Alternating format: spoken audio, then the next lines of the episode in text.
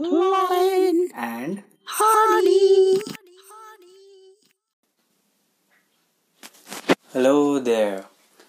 Hardy here again after a long, long pause. So, what actually did happen? I have no idea, but there was this particular problem that I faced, and yes, I am back happy and energized and a new version of me, as I would say. So, this time I want to talk about the 35 day fast. Recently, somebody sent me a YouTube video of a man who just completed a 35 day fast. That's a big deal. Just even going 7 days without food really, really messes your mind up. It helps your body, but it just messes your mind up in the terms of wow, you come to the sudden realization that whoa, naturally I was just gearing towards food that I never noticed or even realized how much food did affect my life. I'm sure you can find it with a quick YouTube search. Anyways, I'll just uh, give you the small jots or small points in this video. From this video, sorry. Anyway, the YouTuber seems calm, grounded, and relaxed as he prepares his first meal of fruit. And while he looked peculiarly very skinny, he did not look malnourished or unhealthy. This is all what I noticed. In fact, I'm certain I've seen guys who left who were skinnier than he was after his 35 day fast. Anyway, something I was most surprised by was the comments of the video, and I thought I really, God forbid, I thought that everyone would be cheering him up, saying, What a wonderful task! My God, your balls are down to your toes. But lo and behold, lots of commenters shamed this YouTuber, saying things like, You shouldn't be promoting something so dangerous, or This is fucking crazy for the young and impressionable. That was a shitty comment. Oh, somebody went ahead and said, This is so pretentious. How the fuck can you lead our generation in the wrong way? One of the comments also said, Disturbing. I always knew you had a screw loose. This video proves it. Wow. Now, these are all quote for quote things which the comments of the video had said. Every single one of these comments came from a place of fear, a place of addiction to comfort and security one receives from food.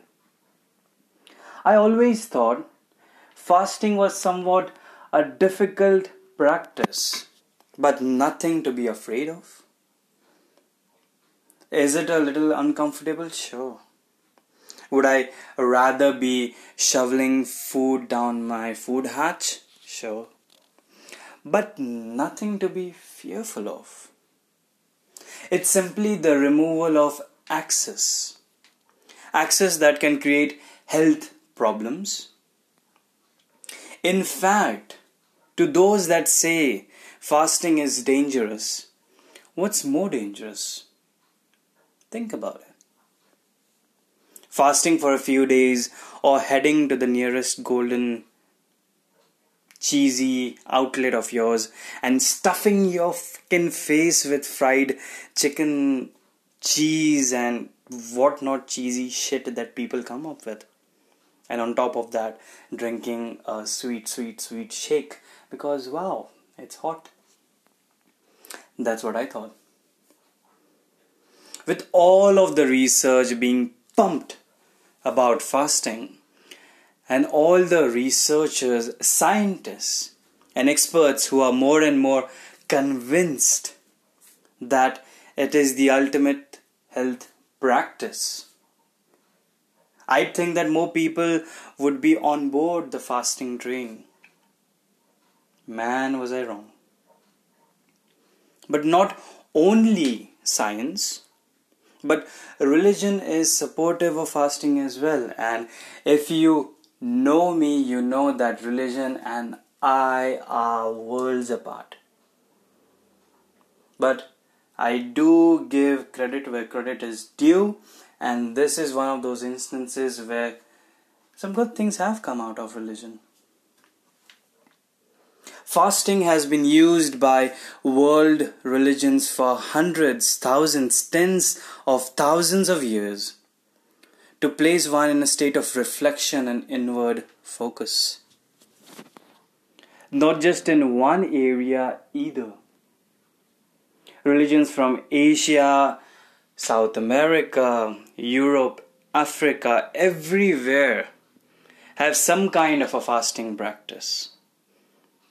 With all of this said, I am of the conviction that if you can't conjure up the power to perform a few days fast, you're a fucking pussy.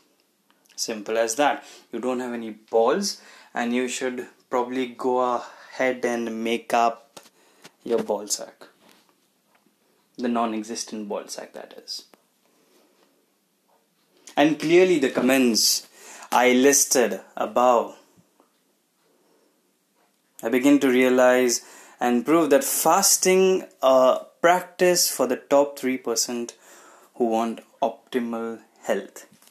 The rest of the people are just in it to just criticize each other.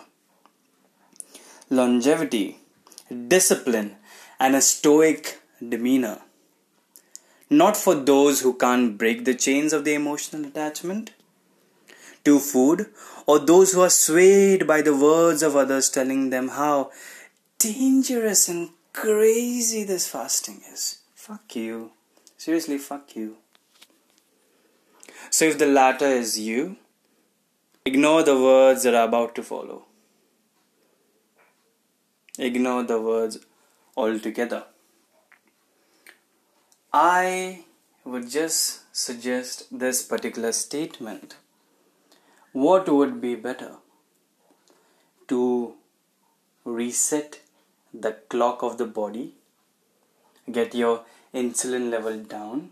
Of course, the first day, the first two days, the three days are very, very tiresome. You come to question your own will by doing that. But as you go through it, you just immediately come upon the certain peace. And because you come into the certain peace, you begin to realize you are above the top 99% because you are actually self reflecting on yourself, which people in today's world lack. They lack this very much and let me give you another benefit. This benefit is not something for you, but this is what I noticed when I fasted. As days progressed and I came to the fifth day of fast, I suddenly realized that the stomach growling had stopped. Of course, there was some stomach fluids that were there that I had to vomit out. At that particular time, I did not know. But one thing happened, and this is a highly metaphysical thing. I there were instances where I used to go out and I actually seemed to be thinking other people's thoughts.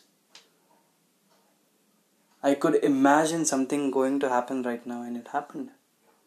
It was like a factory inside my body had shut down, and now I had this energy that I could give to my external resources to move forward. Of course, I did not think about it much and I started eating again after my seventh day. But damn, was that something. So if you do want to get into fasting, go ahead, research. I'm not going to give you everything.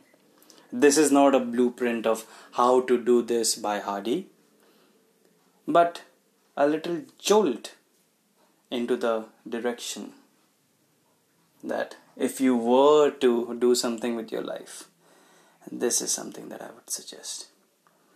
As for everything else, peace and take care.